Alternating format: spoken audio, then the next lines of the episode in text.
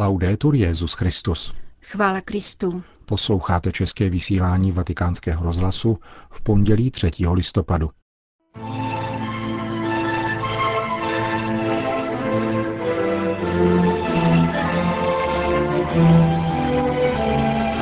Považovat druhé za lepší než jsem já je projev pokory, který vytváří atmosféru svornosti, řekl papež František v raním kázání v domě svaté Marty. Z mrtvých vstání není myšlenka, nýbrž realita, zdůraznil papež František při zádušní mši za kardinály a biskupy zesnulé v uplynulém roce. Sixtínská kaple byla vybavena novým osvětlením a klimatizací. To jsou hlavní témata našeho dnešního pořadu, kterým provázejí Milan Glázer a Jana Gruberová. Zprávy vatikánského rozhlasu. Hašteřivost a touha po prázdné slávě jsou červotoči, kteří oslabují církev. Je však zapotřebí jednat pokorně a svorně a nehledat vlastní zájem, řekl papež František v homílii při ranímši v kapli domu svaté Marty. Papež komentoval čtení z listu Filipanům a poznamenal, že radostí biskupa je vidět ve své církvi lásku, jednotu a svornost. Tato harmonie, zdůraznil, je milost, působí ji duch svatý, ale my musíme ze své strany dělat všechno, aby tuto harmonii duch svatý v církvi vytvářel. Proto svatý Pavel vybízí Filipany, aby nic nedělali z hašteřivosti nebo touhy po prázdné slávě, tedy z rivality, snahy ukázat se a vytahovat se před druhými. Je zřejmé, že to není jenom záležitost naší doby, ale sahá daleko. A jak často to nacházíme ve svých institucích, v církvi, ve farnostech, či například v kolejích. Hašteření sná se ukázat, touha po prázdné slávě. Je vidět výskyt dvou červotočů, kteří pojídají soudržnost církve a oslabují ji. Hašteřivost a touha po prázdné slávě odporují harmonii a svornosti. A na místo hašteřivosti a prázdné slávy svatý Pavel každému doporučuje, ať z pokory pokládá druhé za lepší. On to pocitoval. Sám o sobě přece říká, že není hoden se nazývat apoštolem, že je posledním a silně se pokoruje. Takové bylo jeho cítění. Pokládal druhé za nadřazenější sobě. Papež dále zmínil svatého Martina de Poré, skromného dominikánského bratra, jehož liturgickou památku dnes církev slaví a řekl o něm. Jeho spiritualita spočívala ve službě, protože všechny ostatní, i ty největší hříšníky, pokládal za lepší. A opravdu to tak cítil. Svatý Pavel potom každému radí, aby nehleděl na vlastní prospěch. Usilovat o prospěch druhých, sloužit druhým. V tom spočívá radost biskupa, když svoji církev takovou zhledává, tedy se stejným cítěním, stejnou láskou, jednomyslností a svorností. Takové ovzduší si Ježíš přeje v církvi. Je možné mít odlišné názory, dobře. Vždy však v tomto ovzduší, v této atmosféře pokory, lásky a bez pohrdání kýmkoliv. V souvislosti s dnešním evangeliem papež František dodal. Je ošklivé, když jsou v církevních institucích, v diecézích a ve farnostech lidé, kteří hledají vlastní prospěch a ne službu, ne lásku. Ježíš nám v evangeliu říká, nehledej svůj prospěch, nejdi cestou vzájemných protislužeb. Já ti dám to a ty mě ono. Podobenství radí zvát na hostinu ty, kteří to nemohou oplatit. To je nezištnost. Jestliže je v církvi harmonie a jednota, nehledá se vlastní prospěch a vládne postoj nezištnosti. Dobro prokazuji, s dobrem neobchoduji. Papež nakonec vyzval ke zpytování svědomí. Jak je tomu v mojí farnosti, v mojí komunitě? Má tohoto ducha? Jaká je moje instituce? Je tam tento duch lásky plného cítění, jednomyslnosti a svornosti bez hašteření a touhy po prázdné slávě? Pokládáme druhé za lepší než sebe ve své farnosti, ve své komunitě? Možná objevíme, že něco je třeba vylepšit. Jak to dnes mohu zlepšit? Končil papež dnešní ranní kázání v domě svaté Marty. Vatikán. Sekretář papežské rady Cor Unum, monsignor Gian Pietro Daltozo, se právě vrátil z Damašku, kde se účastnil schůzky místních katolických biskupů. Pro vatikánský rozhlas mluvil o dnešní situaci v Sýrii a o tiché a trvalé práci místní katolické církve.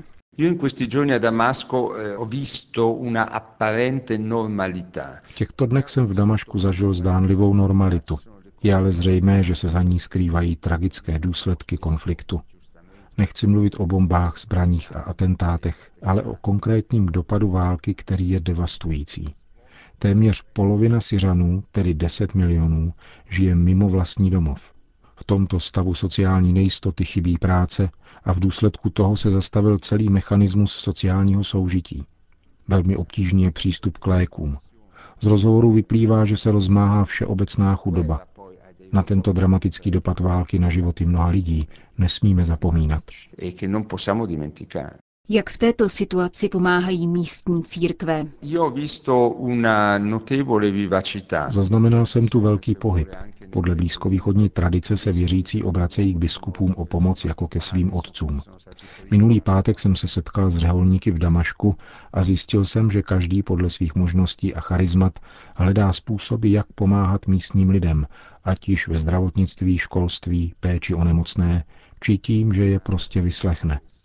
Místní kněží a řeholníci podávají veliké svědectví. Jsou tu spolu s lidmi, neutekli, zůstali. A to je zejména pro křesťany obrovská pomoc, protože se necítí opuštění. Nakolik jsou pro syrské obyvatelstvo důležité modlitby a neustálý zájem papeže Františka? V těchto dnech jsem zakusil, že jsou pro ně zcela zásadní. Pro církev v Sýrii je papežova duchovní přítomnost podstatná, velice dobře ji vnímá a ráda přijímá.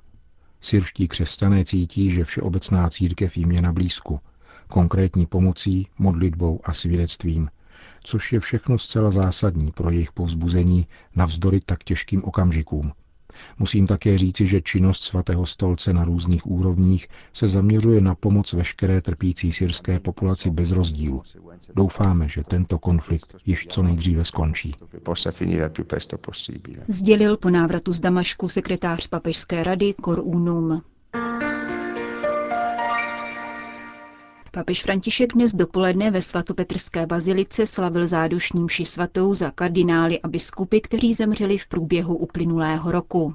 Od loňského listopadu odešlo na věčnost 10 členů kardinálského sboru a 111 biskupů ze všech částí světa. Přinášíme vám homílii svatého otce.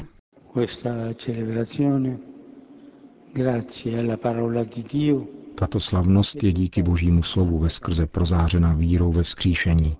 Je to pravda, která si jen namáhavě hledala cestu starým zákonem a která se zřetelně vyjevuje právě v příběhu z druhé knihy Makabejských, kterému jsme naslouchali. Mluví se tu o sbírce na smírnou oběť za zemřelé. Celé boží zjevení je plodem dialogu mezi Bohem a jeho lidem.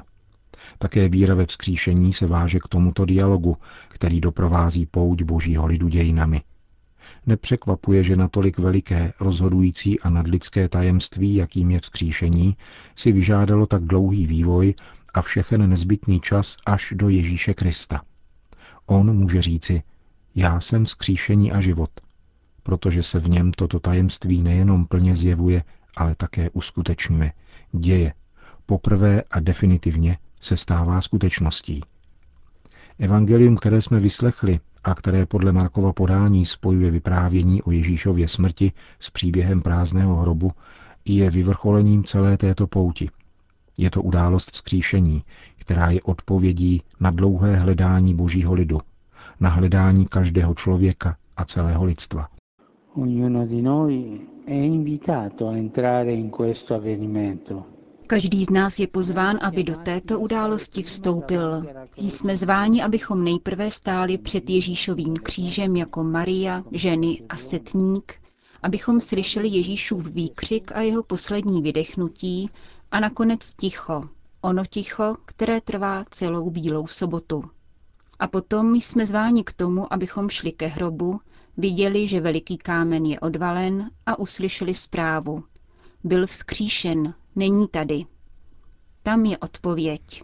Tam jsou základy, skála. Nikoli v přemlouvavých slovech moudrosti, nýbrž v živoucím slově Ježíšova kříže a vzkříšení. A poštol Pavel hlásá právě toto. Ježíše Krista ukřižovaného a vzkříšeného.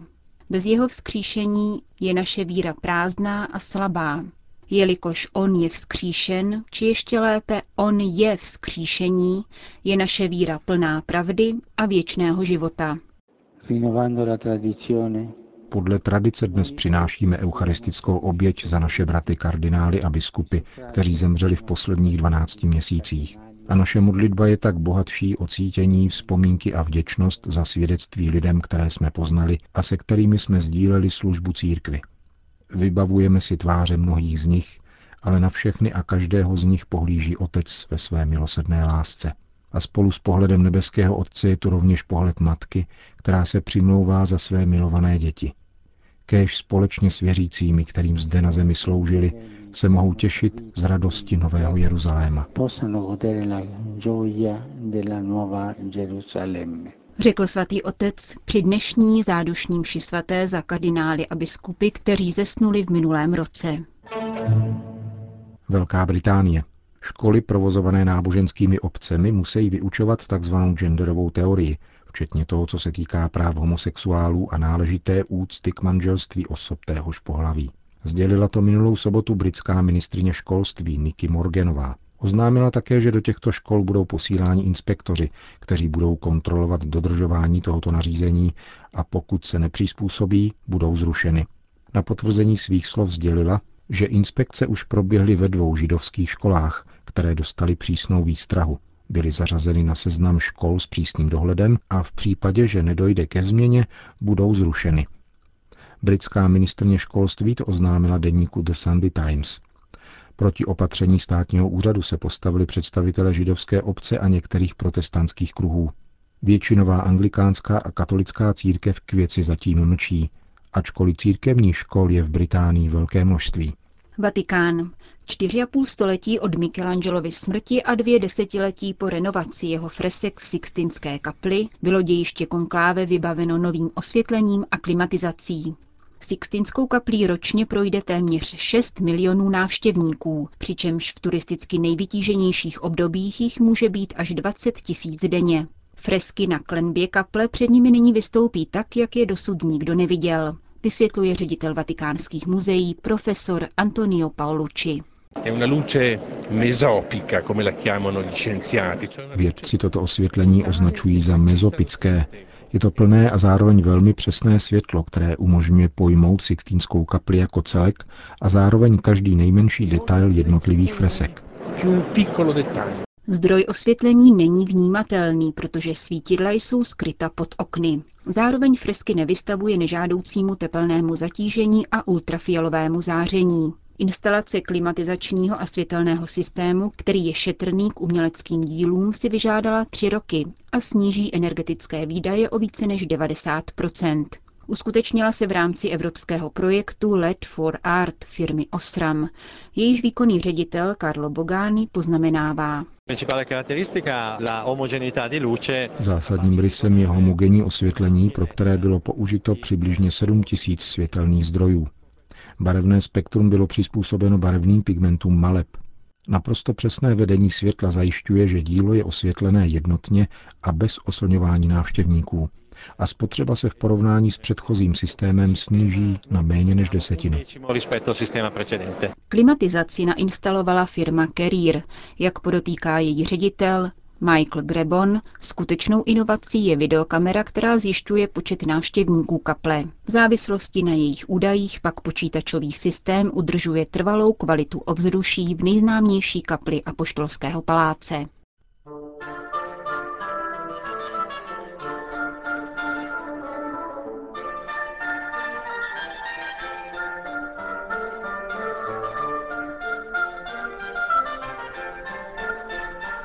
Končíme české vysílání vatikánského rozhlasu. Chvála Kristu. Laudetur Jezus Christus. thank you